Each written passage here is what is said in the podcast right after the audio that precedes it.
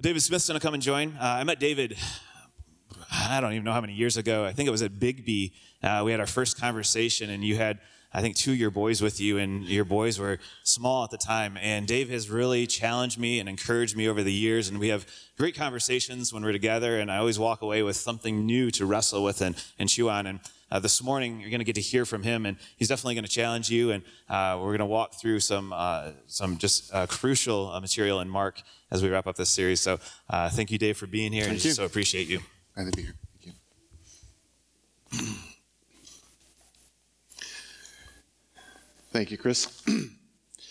um, I appreciated Chris opening up with uh, that those meditations from Psalm 25. Um, it so happens that um, I was flipping through some of my extra stuff in my Bible, and I found a, a Father's Day card from Melody from I think it was 2013. It's got a picture of her hugging me. She was barely up to my knees, but uh, she says, "I love you. You are the best." Dear Daddy, I love you. How are you? Love Melody. I am great, honey. Thank. I'm really good, especially since I found this card. And in it, she had Mama write, "The secret of the Lord is with them who fear Him, and He will show them His covenant." And she knows, or Mama told her that that was my that might be my favorite Bible verse, and it's from Psalm 25. And if we look at the the prayer that David was, you know, his appeal was, "God, show me your ways, show me your paths." He goes ahead and answers. Like, how many of us believe that God will show us if we ask Him? Right? I hope we all do. Right? Otherwise, like our asking is just in a vain exercise. But we have this hope that God is a living God, and in our broken world, in our places of need, that there is a throne of grace where there is mercy and grace to help us in our times of need, and there's wisdom when we need it. And the answer to, you know, how do we, what's, what's our hope? How do we, how, how might we put ourselves in the way of finding the paths that we're seeking? He says, The secrets of the Lord are with those who fear him, and he will show them his covenant. And what I see in that is, by the way, let me just ask a question. If God is hiding something, if God is keeping a secret, who among us is clever enough, diligent enough to find it if God is hiding it? Jesus said, I thank you, God, that you have hidden these things from the wise and prudent of this world, but you've revealed them unto babes. Again, if God is hiding something, who can find it? When that's our hope, though, is that the truth that sets us free can be found, but essentially it's not because we seek so hard. Now, to be sure, Jesus said, You will seek me and you will find me when you search with all your heart, right? There is a diligence and a pursuit to seeking truth. But in the final analysis, truth is bestowed. The revelation, the realization of spiritual truth is a gift from God. He reveals it. He sees a humble heart, a teachable heart, and he says, like in Proverbs 123, turn you at my reproof. Behold, I will pour out my spirit unto you. I will make known my words unto you. All God's looking for is a heart that will turn when he corrects him. All, heart, all he's looking for is a humble, teachable heart like a little child, just willing to learn, willing to believe and receive.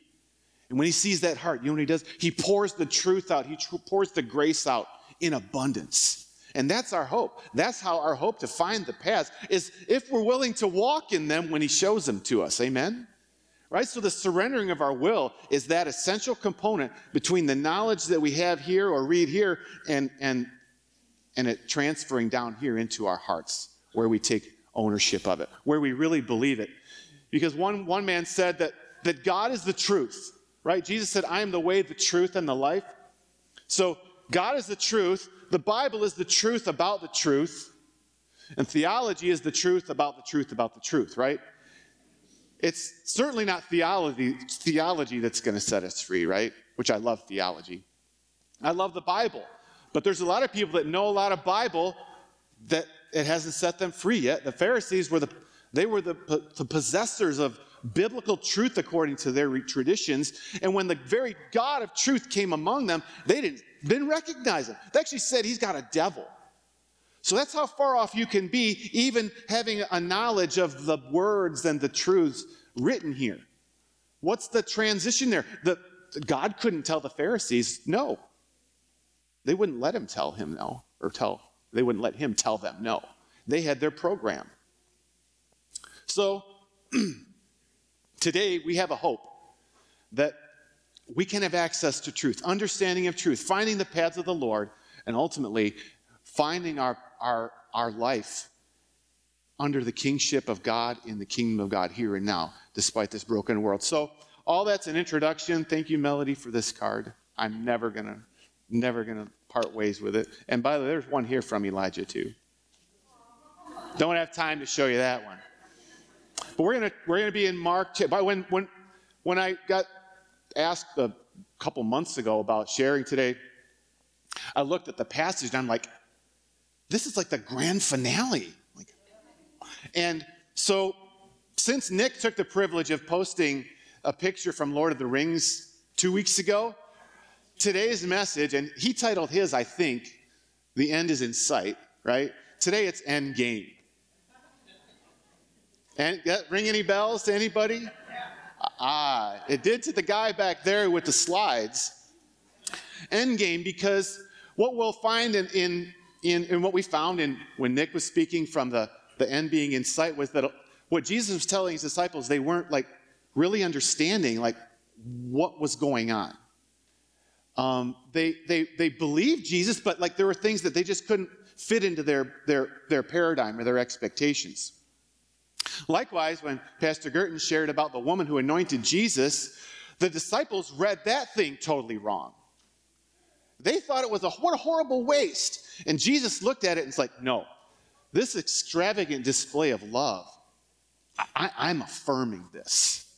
This is really at the, this is this is the most important thing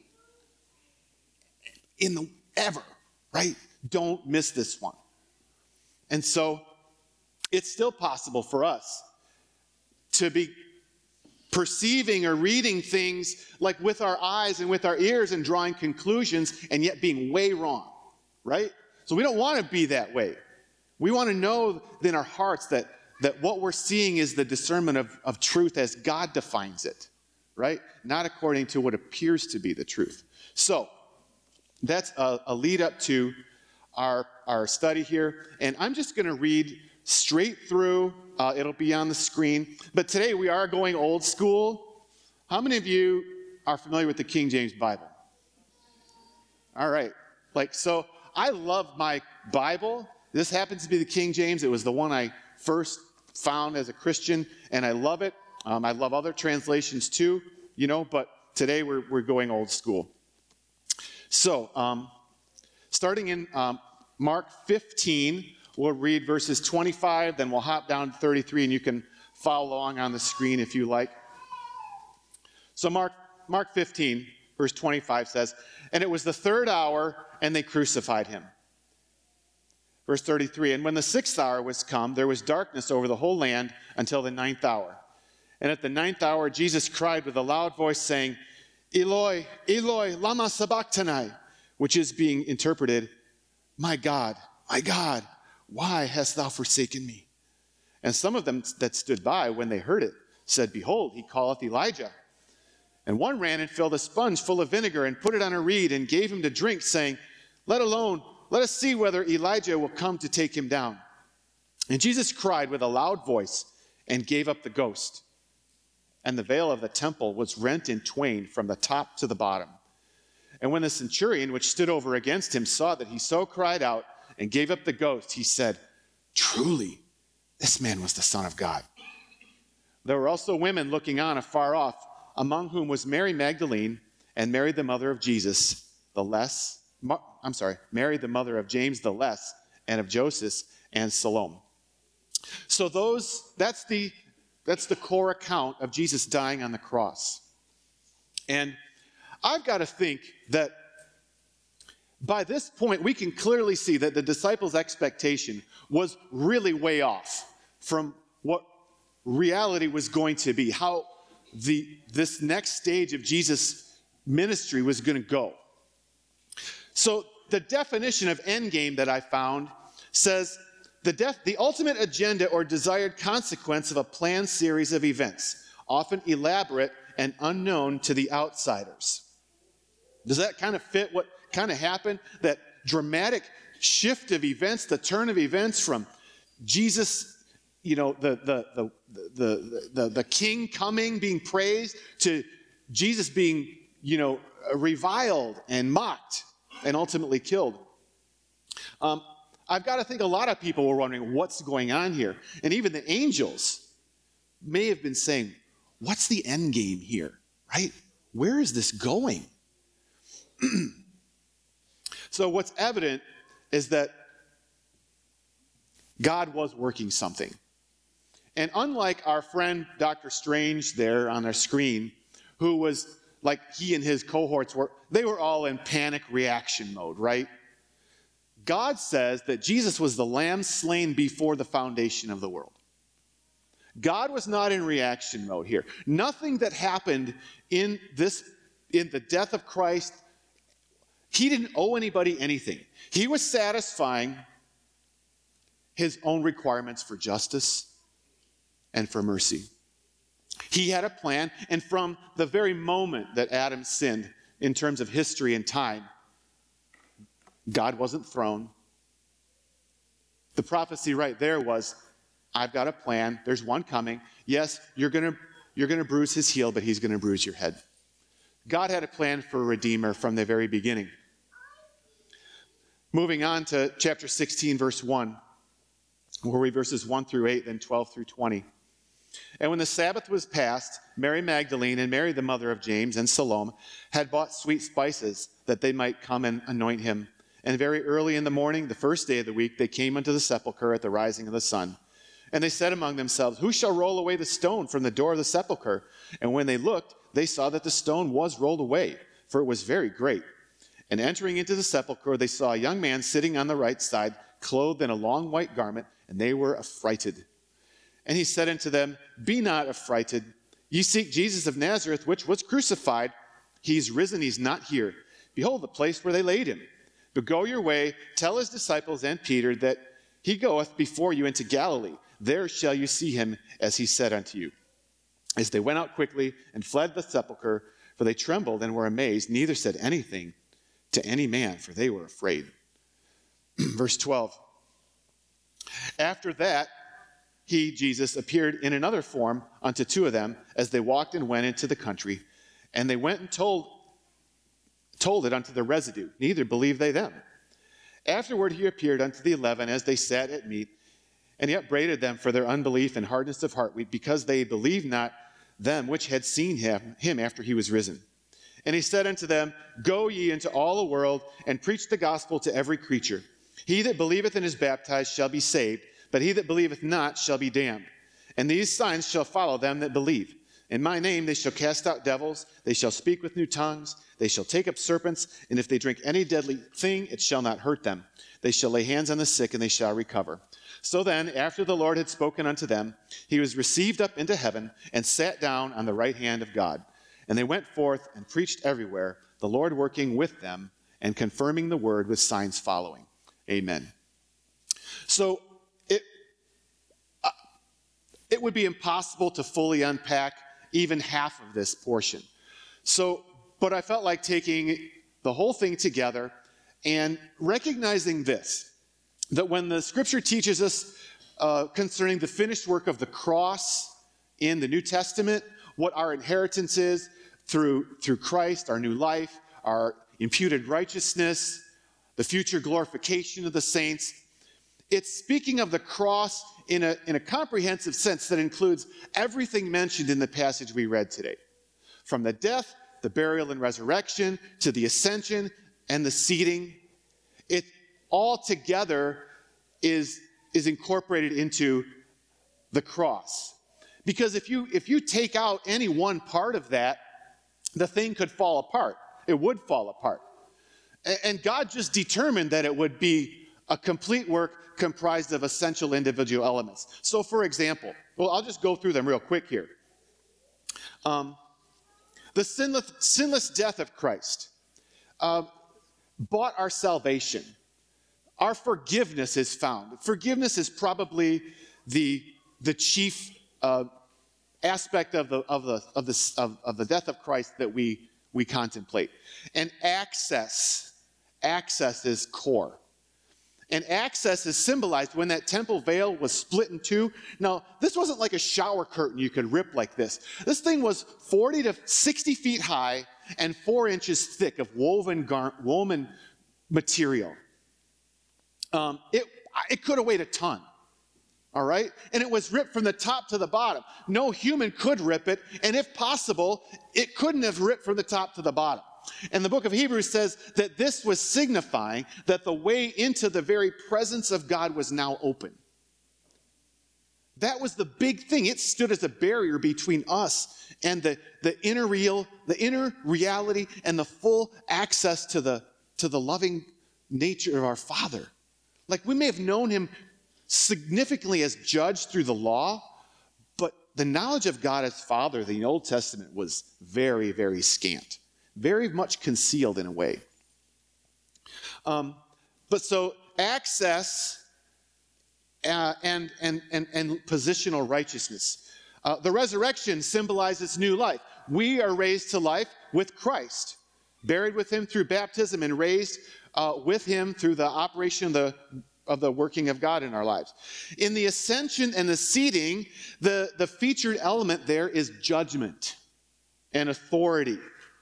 So, as you look at the, the death of Christ as the, as the beginning of his final acts on earth with the ascension, you have access and authority, like bookends of the completed work of Christ. And in some ways, um, when John the Apostle described God as love, right? Wouldn't love kind of be the, the connecting point for access, right? I mean, that's what our hearts are most satisfied in is the love of God. Access and love kind of go together, but judgment is also paralleled with something John said God is. God is light. So at the bookends of this work, you have access and authority.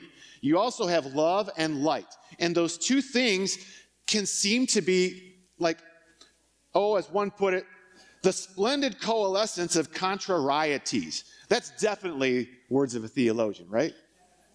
But it's, it, it's meant to like describe how two very much polar opposite things work in harmony together for the accomplishing of a, of a whole. So, for example, mercy and judgment. How can mercy and judgment, God being absolute mercy and absolute judgment, they, they can't. They're mutually exclusive except in God, and they're actually through the cross. We find them meeting together. Um, love and light, or love and light also work in, in, in drawing us to Christ. Um, for example, it says that it's the kindness of God that leads us to repentance, right? Jesus offered, who, who, if is any among you weary and heavy laden, come unto me, I will give you rest. Take my yoke upon you, for I am meek and lowly in heart. My yoke is easy, my burden is light, and you'll find rest for your souls. So the invitation is there, definitely on the mercy side, the love side, right? But did you notice there's a yoke too? Do You see love and light or access and authority together in there? um, love wins us with mercy, gentleness, and the kindness that leads us to repentance. Light wins us with boundaries, firmness, and sometimes fear. Right? Think of it this way God has set guardrails because he has the authority to do that. How many of us hit some of those guardrails pretty hard? How many of us know that before we hit that guardrail real hard, God was telling us, you don't need to go that way, don't go this way, right? And sometimes the only way he can get a hold of us is pain, right? It's, and we could almost, could almost be tempted to think of that as equivalent with wrath, but it's not. It's mixed with love. But sometimes, like gift, like there's the, uh, I think C.S. Lewis wrote a book called The Gift of Pain. All right? Sometimes it's only through that that, that we find our way back to love. See, light always leads us to love. Always. They're both motivators. Fear pain, those negative things, they're motivators for sure. But the ultimate goal isn't for us to suffer shame or guilt. Guilt's a bad, guilt's a motivator. It's not a real good one a lot of times. But ultimately, pleasure and love, what we find in God, are the preeminent, highest motivators that we are, we are, we are invited into. So, as we look at the, the various components that comprise uh, the cross here, I want to pause again on the seating because this is important. Turn to, uh, well, we've got a slide for Acts 2.32. um, it, it isn't much talked about, but we'll see how really central it is and it's important. This Jesus hath God raised up, whereof we are all witnesses. Therefore, being by the right hand of God exalted, and having received of the Father the promise of the Holy Ghost, he hath shed forth this which you now see and hear. So, what was Peter referring to here? He was referring to this experience of the outpouring of the Holy Spirit and how it transformed the people who received it on the day of Pentecost, right? And he's saying this is how it happened. This Jesus that that humbled himself, that, that, that died, of whom we are all witnesses, he was raised, sat down at the right hand, and, and gave, the, gave the authorization to the Holy Spirit to come. And what's featured in Pentecost is adoption, crying, Abba, Father, right? And empowerment. Now, legally speaking, our, and positionally, our sins were forgiven at the cross, right? But if not for the, the resurrection, the ascension, and the seating, we just may never know it. Our lives might never be transformed by the kingdom of God, the internal dwelling of the kingdom of God. So all of these, do you see how these are all, they all kind of work together? he later then said, Therefore, let all the house of Israel know assuredly that God has made this same Jesus, whom you have crucified, both Lord and Christ. Here's, here's the key the seating representing the lordship of Christ is that essential reality that every Christian needs to uh, has at the gate of their entrance into life.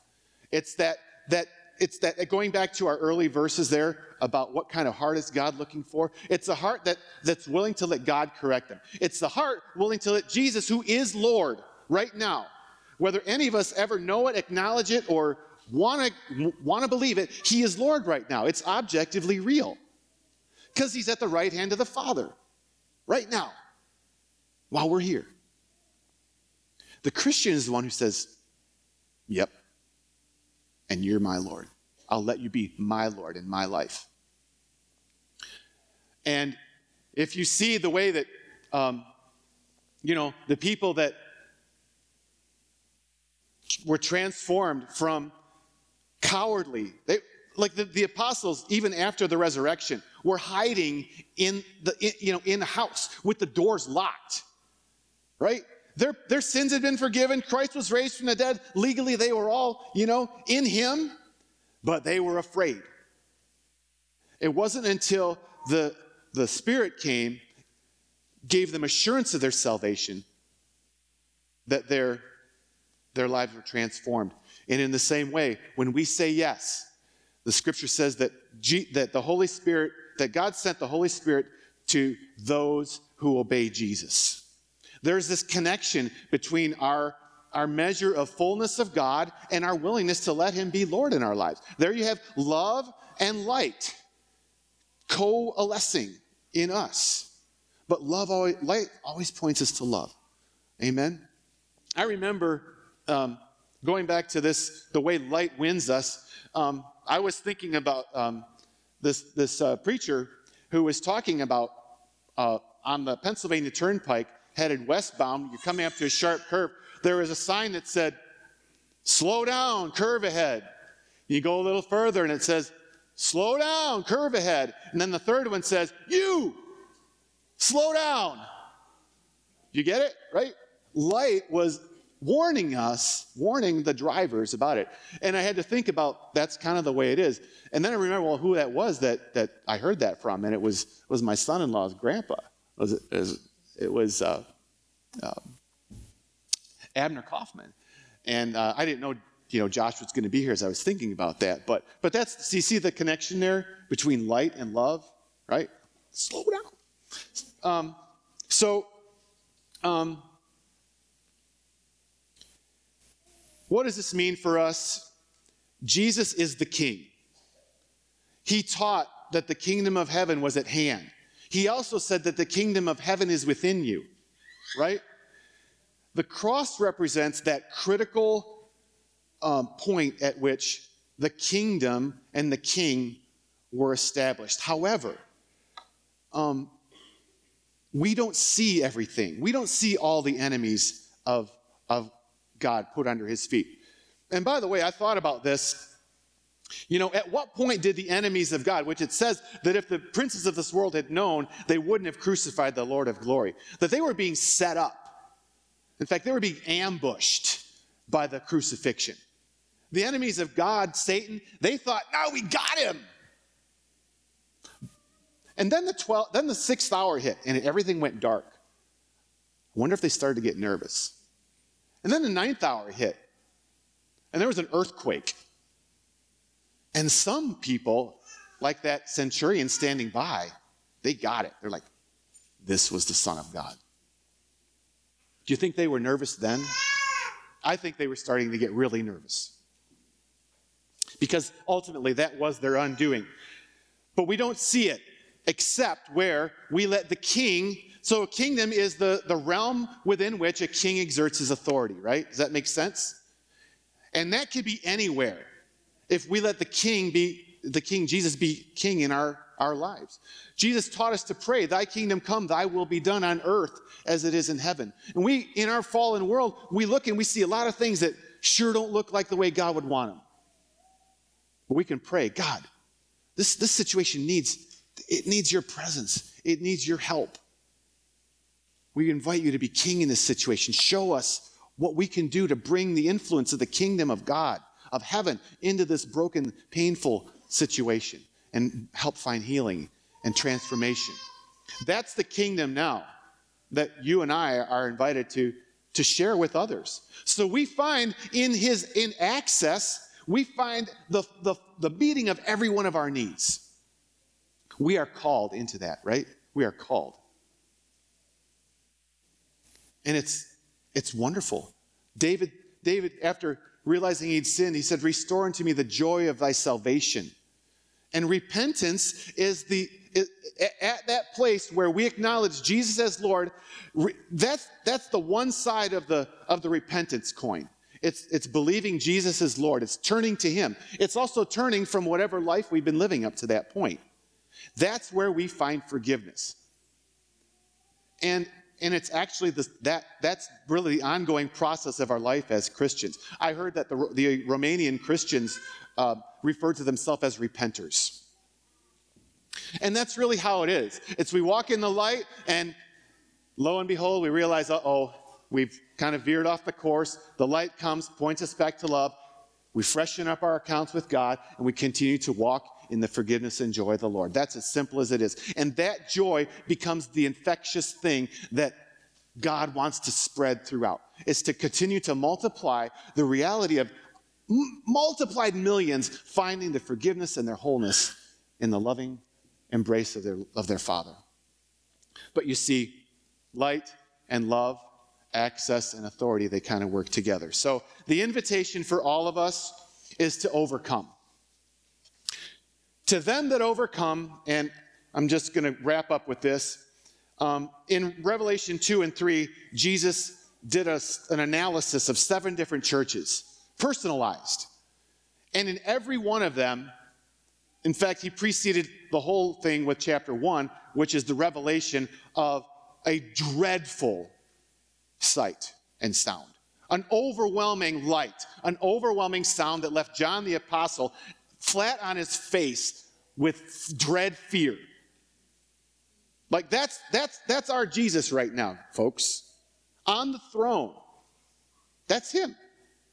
And when that when like but thankfully like we're there's this diffuser keeping the light at pleasant levels, right? But when that diffuser is pulled away sometimes, that's the, in, that's the involuntary reaction of mortal man in the face of unapproachable light and absolute holiness.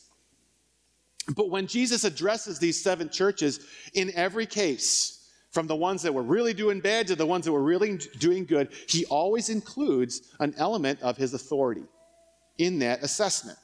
It, some descriptive term, you can find it for yourself. But what I want you to say, see is, is that everywhere you look now, open, uh, let your eyes be open to these, these splendid coalescing of contrarieties light and love, authority and access.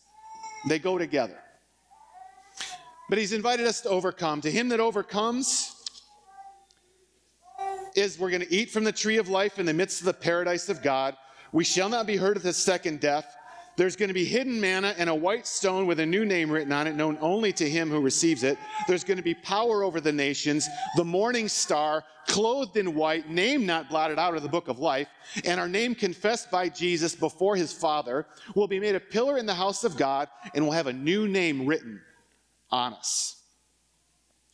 And to him that overcomes, Jesus said, Will I grant to sit with me in my throne, even as I overcame and am sat down with my Father in his throne. He that has an ear, let him hear what the Spirit says to the churches. So, can I just sum this up then? In our world, we have choices to make all the time. And sometimes they're good, and sometimes we don't make the right choices. But the opportunity is there to make the choice as to to process whatever the situation is through our own eyes and our own ears and our own belly, or through the lens of the kingdom of God, through the king.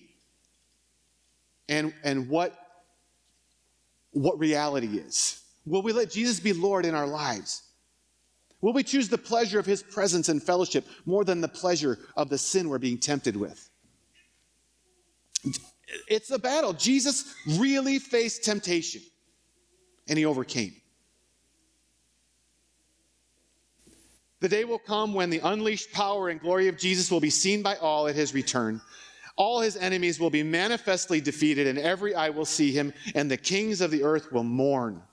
For now his reign is largely veiled, yet when it finds an open heart, good soil, the grace, the grace of God enters and can bring hope, healing, life, peace, and joy where there had been brokenness, bondage, and hopelessness. This stage of the end game has us bringing in the kingdom one life at a time as we look with hopeful expectation of his certain and future coming and the full restoration of the world he owns. So today, we're called. Every one of us is called. Come back to the Father. Come into reality. The reality that Jesus is Lord. I'm not Lord. None of us are Lord of our own lives. We might think we are, but He's Lord ultimately, every knee's going to bow. And we're called to find rest for our souls. And we're sent. We're sent because it wasn't just for us that Jesus died. It wasn't just so we could be an end unto the, you know, as the object of his, of his love alone, which we are an absolute object of his love, but we're sent because he's choosing to use us in the ongoing work of the establishing of his kingdom. That one day as it says in Revelation, the kingdoms of this, the kingdoms of this world will become the kingdoms of our Lord and of his Christ. Amen. Amen. Father, thank you for opening our eyes, for finding in us some measure of, of faith, of yieldedness, of, of a good soil, God. We just pray you'd continue the good work you've begun in each of us and continue to open our eyes and open our ears to hear what you're, you're saying to us. And may your kingdom come and your will be done on earth as it is in heaven. Amen. Thank you.